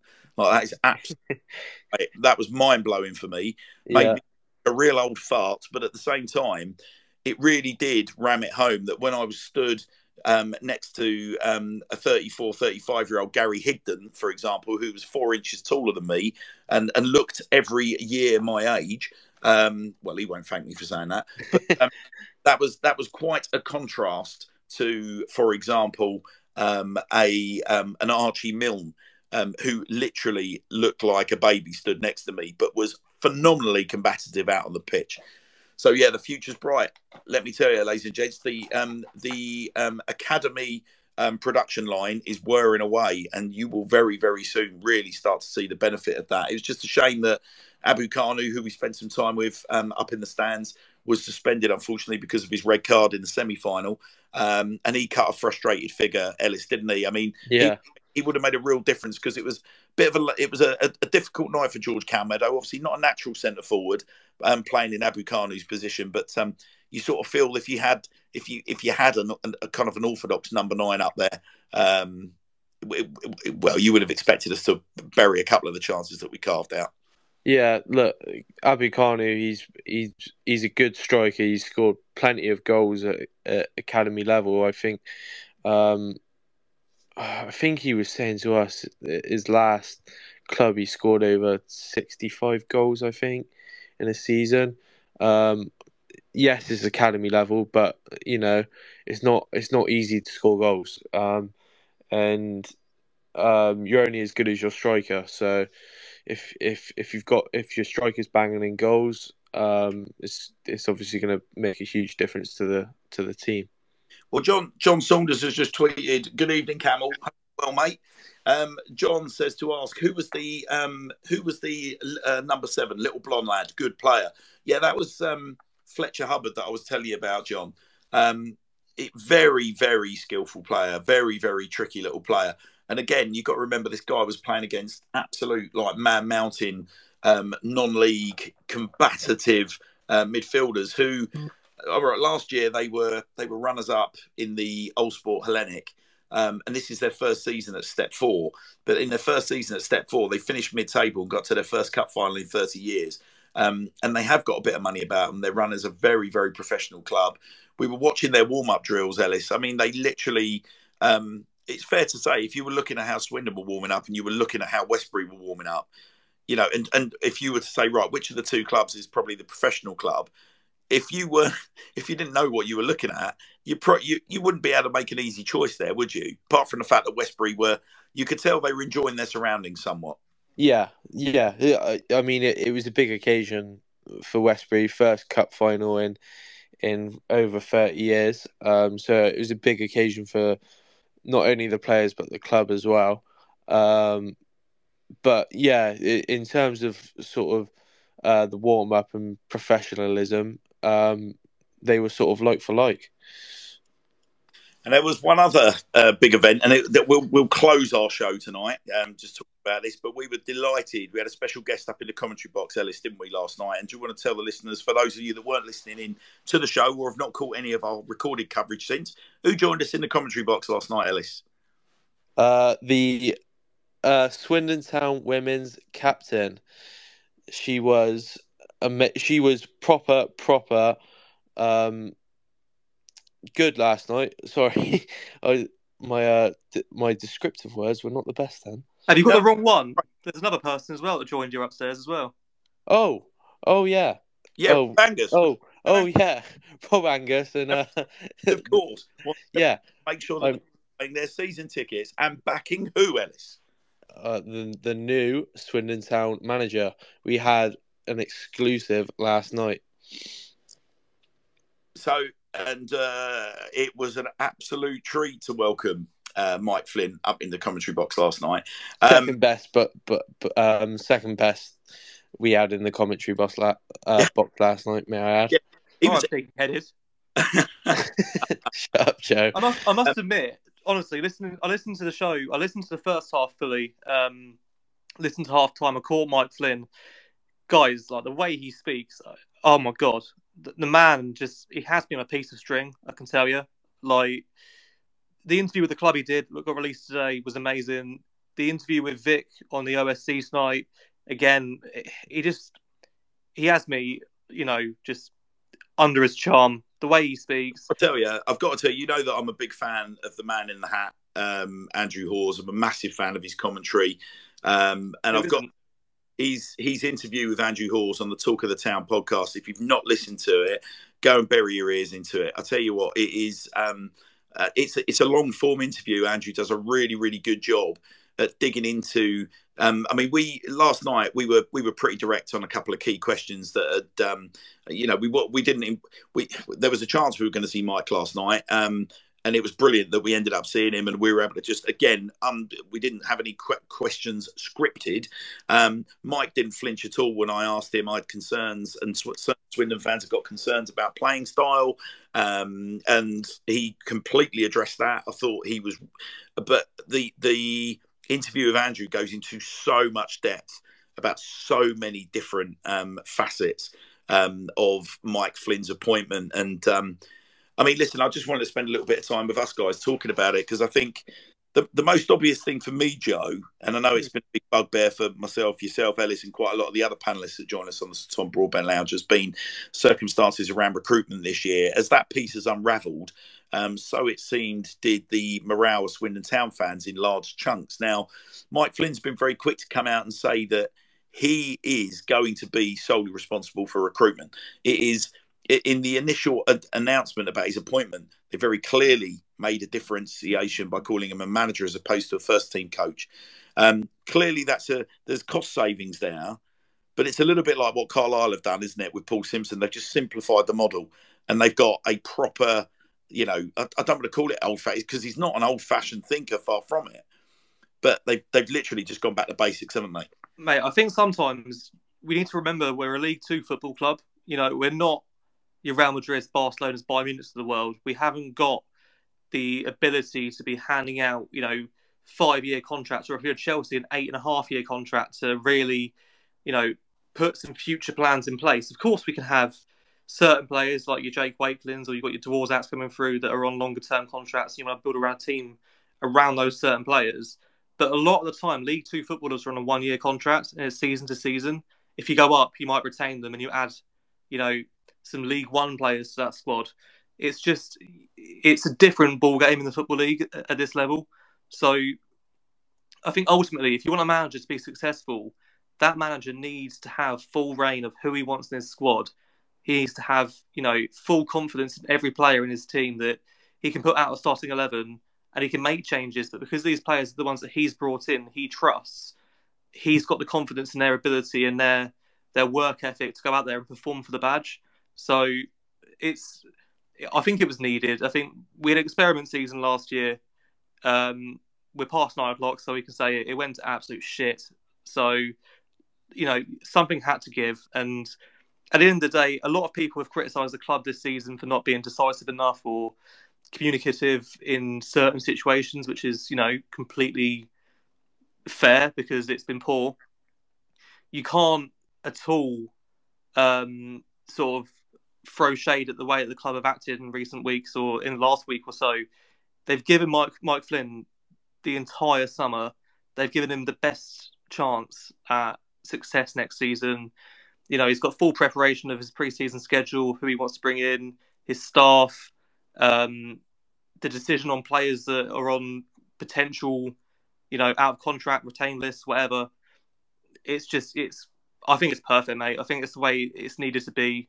I think we've we've understood the situation. I think the board have probably read the room a little bit, and um, yeah, here we are.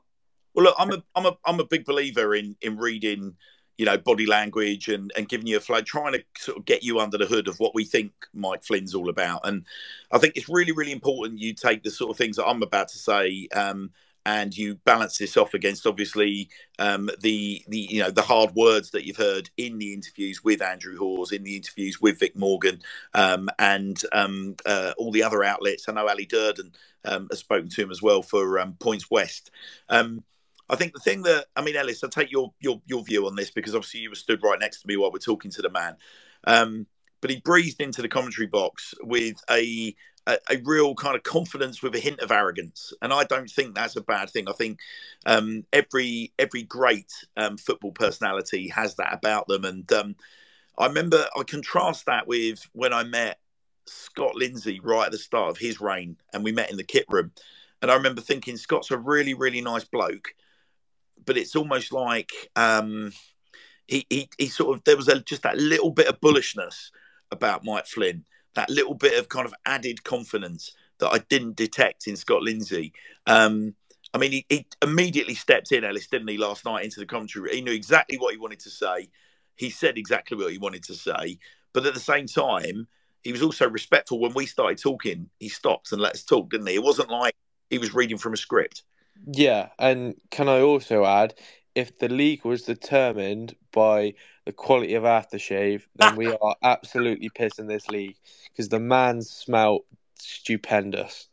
So add if the league was determined by the quality of fur-lined duffel coat Oh, And- absolutely. and sartorial excellence with designer shoe and studded jean, then let me tell you, the guy was looking a little bit special last night. I, I actually think he was clearly dressed down a little bit because it was a development fixture, although he was still there with his work head on, and you could see during the game he was taking it very seriously.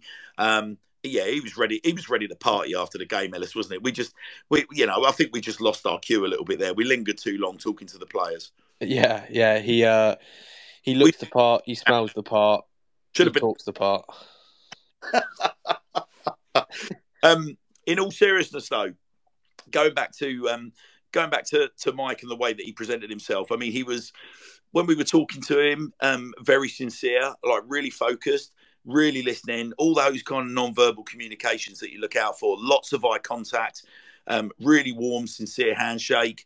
Um, just very, very focused as an individual. And some of the things he was talking about off mic as well were things like, you know, wanting to build something at Swindon. You know, he spoke about the real pride that he's got for being at Swindon. He talked about historic appearances like turning up at the county ground and and always feeling like you know the club was a big club and you know he's um you know he's very respectful about previous managers that have been there he's very aware of the kind of personalities that have been involved at Swindon but one of the things that I really liked is when he talked about um when he was doing his homework he spoke with Richie Wellens um and Richie Wellens was um able to give him a bit of a flavour as to how you go about getting the county ground rocking now that for me was key because before he even said that, I already started to say from some of the interviews that I'd heard, I was getting really strong Richie Wellens vibes from um, from Mike Flynn. Now to think that Mike Flynn was able to make contact and has um, an in with Richie Wellens, I think should make us really, really excited in terms of um, how he thinks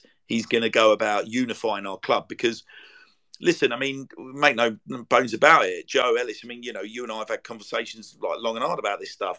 Um, you know, I've experienced it firsthand going out on the pitch and feeling a very, very clear divide in the, um, you know, from the stands in terms of what certain people want. Um, and what certain people don't want from a match day experience. Um, you've, you know, there is, um, you know, there's certain feelings about certain players that the crowd are very, very um, divided about. There is a very, very kind of divided opinion as to what style of football Swindon Town should be playing. I couldn't help but think. I thought back to when Richie Wellens joined off the back of a pretty unsuccess- unsuccessful and inspiring spell at Oldham.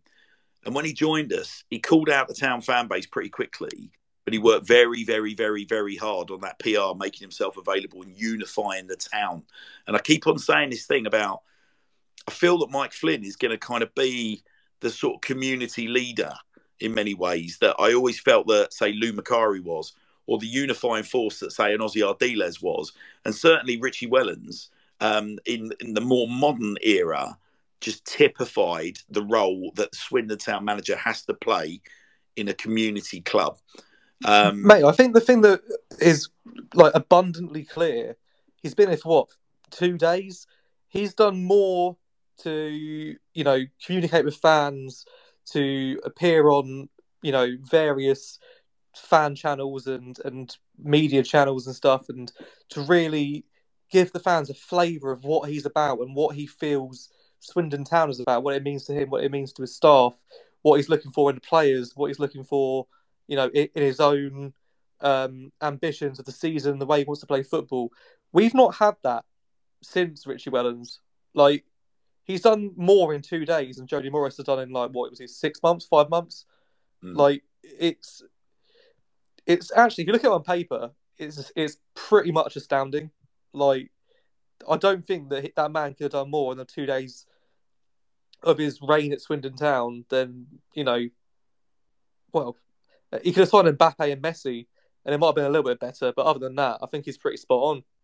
Yeah, I mean he's he's certainly grafted, isn't he? Like he's thrown himself into the job. He said he was going to throw himself into the job, and um, there is a bit of a cliche. You know, you hear people sort of when they take up new appointments. You know, the things they don't know. I don't necessarily. You'll hear that. You'll hear things like, "I don't necessarily know the answer now, but I will find out the answer for you, and I'll come back to you." And I kind of got that. I, I always like that, rather than somebody giving you a kind of BS answer they're very open to say, no, look, I'm not saying I know everything.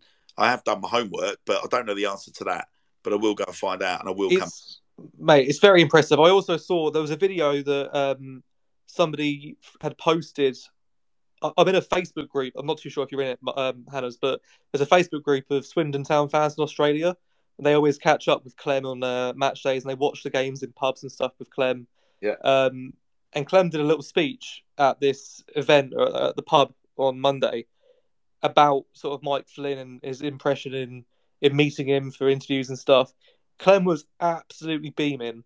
Like his face when he was chatting about Mike Flynn, about the passion that he had for the football club, like from the off. He clearly left a very, very long lasting impression on Clem, like straight from the off. Um, anyone that I've spoken to at the football club is just completely over the moon with his appointment. You know, the character that they think they've got on board, his aspirations, the direction of where they believe they're going alongside with him. Um, it's it's the positivity that we've needed all season, and isn't it just insane what a few words can do to a fan base? You know, if this had happened last summer, we could be sat here and we could be looking back on 22, 23 with a, you know, some rose tinted glasses a little bit, even if we did finish tenth. Yeah, but so, Joe, but like I said, that's that's because we're a community football club that lives in the heart of its community. Of course, it is. The way we always say, we're a, we're a massive village, aren't we? Swindon yeah. are a huge village. We are um, very. It's a very very close knit village, and I've said to people said to people before, um, it's it's a place that talks as well. I mean, I live all the way over in the London Kent border, and I hear things being said about me in Swindon. So it's you know it is one of these places where word gets around, and it gets around very, very, very quickly. So I think it's an absolute masterstroke. And like I said, the if you think about um, you know community leadership in and around Swindon, you know there's a time where there's not a lot of faith um, amongst football fans for political leaders um, or anywhere else. To be fair, I'm not a particularly political beast, but you know, you know, not everybody is a particularly religious individual. Me personally, I'm not, so I don't find my community leadership from you know from religion. Um, so I, when I start looking around at community leadership, you know, the role of a football manager in a community such as Swindon is a very, very, very important role. However, let's not get too carried away with ourselves because at the end of the day, fundamentally, Mike Flynn is going to be judged on whether or not Swindon are winning. And even then, if they're winning, there will still be people that raise an eyebrow at the way that we win. But this is where it gets really interesting for me because I asked him directly how he felt about um, uh, people that might criticise his appointment on the basis of the football that he plays. And I mean, Ellis, are you are you happy to talk about his, his answer in that respect? Because he talked about Newport being um, a, an even bigger challenge to him because of the state of their pitch, didn't he? Yeah, um, exactly what you said. He he he said he likes to play um, football sort of on the on the floor. Um, not necessarily round the back. If if there's an easier option going forward, then then he'd like to play that option. Um, he said start of the season at Newport, he could sort of um, play that style a little bit more. But as the season went on and the pitch got worse, it became a lot harder to um, to follow that system. Um, look, I've it's it, it it's going to be interesting. We we don't know until we we see it in in preseason um, how how exactly his style is going to work. But he said at Newport he um you know he he liked to play total football, so it's going to be interesting. I I I'm I'm looking forward to um see how his style translates onto the pitch um, and works with the players that we've already got, and obviously the players that we're going to bring in. Um, and I think it's really, really exciting times at Swindon. Ellis, I'd ask you this, mate. Um, if we this season go and play Route One, kick it ahead it, but we win the league, do you really give much for shit? And also, I'll put that to you as well, Hannes. Like, I'll be interested to get your opinion on that as well. If we if we're successful this season by playing Route One, a bit rudimentary football, I'm, I think I take it. Yeah, if, if if if you go win the league, if if it gets us out of League Two, then then then yeah. but again, is that is that um sort of style of play is that sustainable? You the amount of times you see teams like that that that play um a Route One sort, sort of style, they they go up to League One and they come straight back down because you know the further up you go in the leagues, the harder it is to play like that. Um, but as as long as if the football's exciting, uh, we're winning games, and you know the the fans are engaged, then then um yeah, I I I guess I I would take it. I think from my perspective, if you'd asked me that question about three four years ago, I would have given you a very different answer to what I'm giving you now. If you had told me that last week, I would have been stood in the town end watching Stevenage and going, do you know what? I'd probably take that at the moment. If that was Swindon out there doing that to the opposition um, and getting out of this league, I'd probably take it. I think what what really excites me about Flynn's appointment in relation to the question you just asked, though, Joe, is the fact that he talked about changing his changing his style and the the awareness of of needing to change his style, subject to the conditions he's playing under, the circumstances he's playing under, in order to win football matches. At no point did he come out with any kind of chat about polishing up players and selling them on. You know, he he talked very very clearly about winning football matches, and that I think is absolutely critical. Um, I started to feel that Swindon had become this kind of season long exit trial, and and that for me was why I think so many Swindon fans had started to turn their back on the club mentally and to a certain extent physically when you were seeing the crowd starting to dwindle away. I mean, I think it was. I'm trying to remember what the, what the fixture was, um, where it. I mean, there were big question marks about the kind of whether or not there were the number that was stated. I think it's seven and a half thousand, but people were saying it looks more like we got five in here, four and a half if you're lucky. Um, and it was looking really, really grim. And in the town end, I was looking around me. I'd never, I hadn't seen it so sparse in absolutely ages. But then you see on Saturday with this kind of messaging, with a couple of departures in key positions, you see on Saturday ten and a half thousand fans back in the ground. There was a really nice feel around the ground as well. So, but I think just going back to my point though about Flynn, the fact that he said, "Well, look at the way I managed Newport. The first half of the season, I could play football. The second half of the season, the pitch deteriorated, and we had to little go a little bit route one in order to win matches, or in order to stay in the league, and then the next season to go on and win matches, and and they did very very well at that and got to a playoff final and such like. Um, they then invested in the pitch, and he was very very keen to point out he went on really long cup runs and enjoyed really really prolonged spells of success in the league and in the cups by playing what he called total football. You know, he's got friendships in really high places, friendships with Pep Guardiola, friendships with Mikel Arteta. You know, this is a guy that obviously when he's been out and about doing his courses, he's built bridges with some very, very, very interesting forward thinking footballers. This is not a lower league Neanderthal thinker. And again, I link that back to what I said. I don't just lazily draw assumptions of Richie Wellens. It's the fact that attitudinally they seem to share um, some common thoughts. The style of football, I get a feeling we're gonna we're gonna see a style of football that's akin to Richie Wellens football, where they go a little bit more direct, as Richie used to like to, with a big diagonal out wide to Kaine Woolery, who would win ahead or win flick-ons, and then Town would counter or, or get their press on. So I think the thing as well, like you've got to remember, this is a gaffer that at Newport signed players in his last season, such as Scott Twine, Dom Telford. Yep. He, he signed Jake Cain on loan from Liverpool as well. Like Those aren't players that are literally going to be, you know, fighting for balls that are nine foot in the air. They're quite small, slight players that are quite technical. So it's like, you know, you've got to be able to do both, as you say, Hammers. Like, you go away to a Stevenage. We got absolutely bullied earlier in the season away at Stevenage because just the sheer size. But then if you're playing at home to the likes of, I don't even know, someone like a Wrexham next season who are I would imagine going to be quite a technical football side. You need to be able to have the squad depth and the ability to change up the style of play, and that's something that you know Mike Flynn has has made sure to to push his point about. Yeah, indeed. Uh, so, I mean, I'm just going to ask for a simple yes or no from you, Joe. Is if I was to say to you, Mike Flynn, is he going to be a raging success? What do you think? Uh, yes.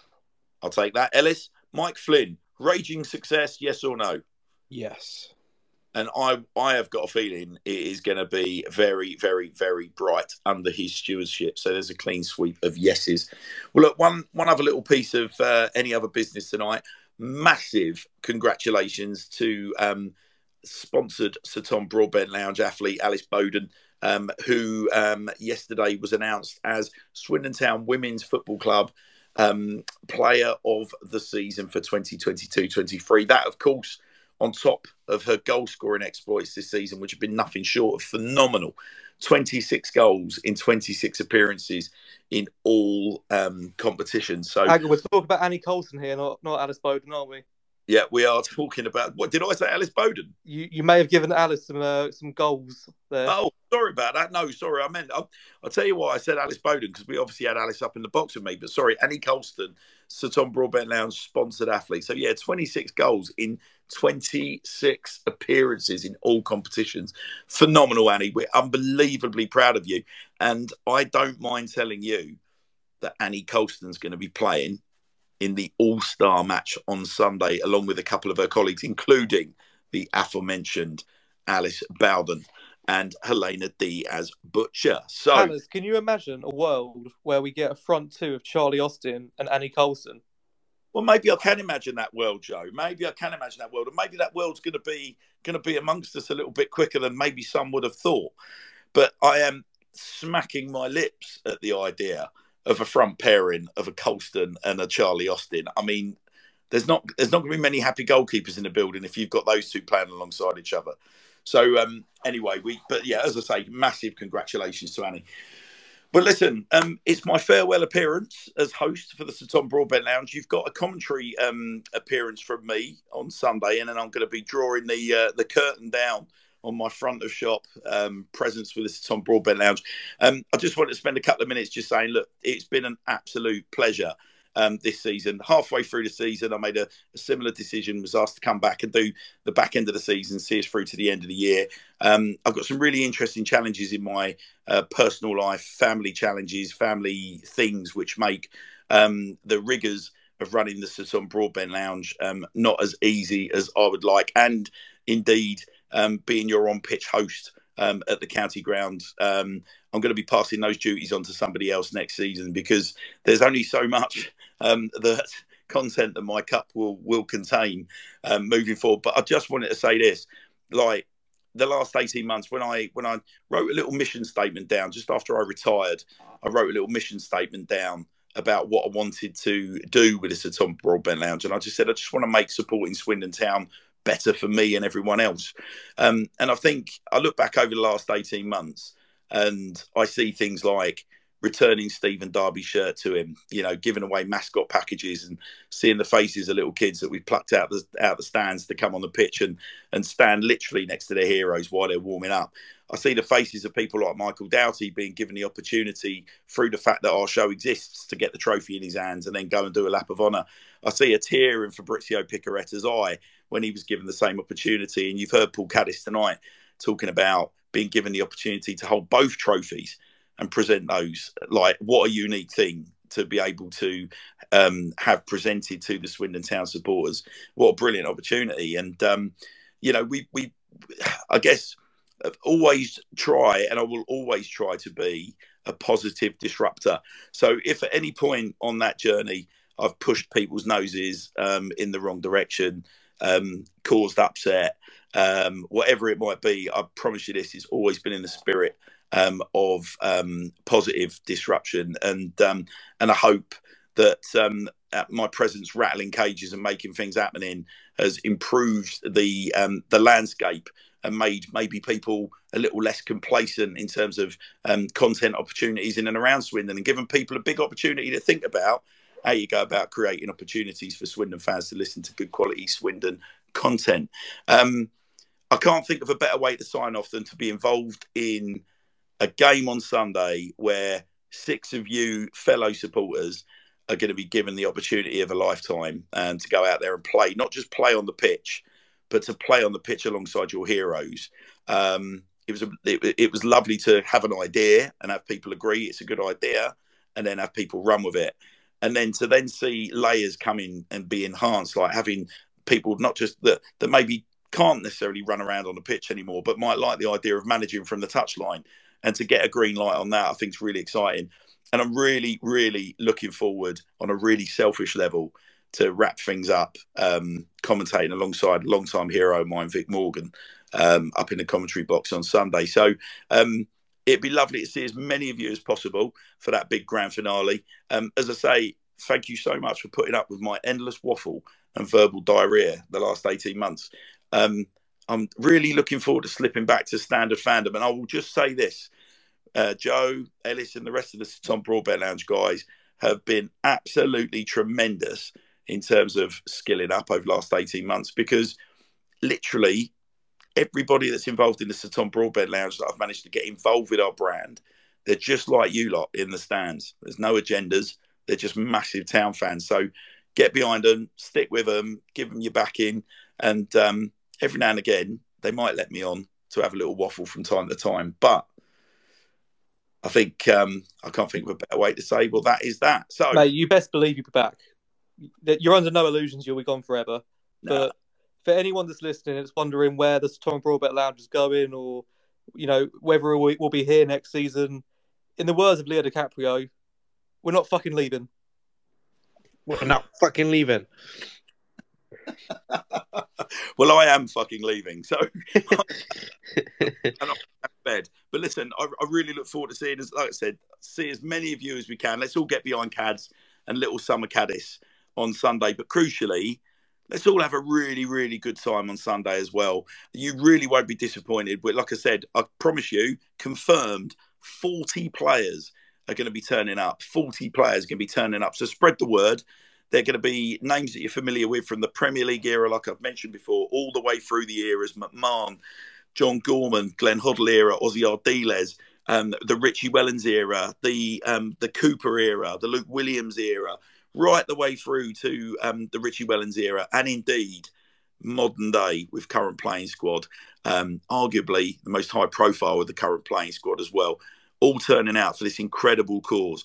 But just come and enjoy yourselves. Let's let's put some smiles on faces and let's um, let, us really have a good time before the summer uh, before the summer uh, draws in on all of us and we start jumping on EasyJet flights and going to get in the sand between our toes. So we are the Sir Tom Broadbent Lounge, independent Swindon Town Twitter space, and our views do not represent those of Swindon Town Football Club um, or indeed Sir Tom Broadbent himself, who interestingly sends you all of his love. Take good care of yourself, guys. Come on, you Reds. I'll see you Sunday at the County Ground.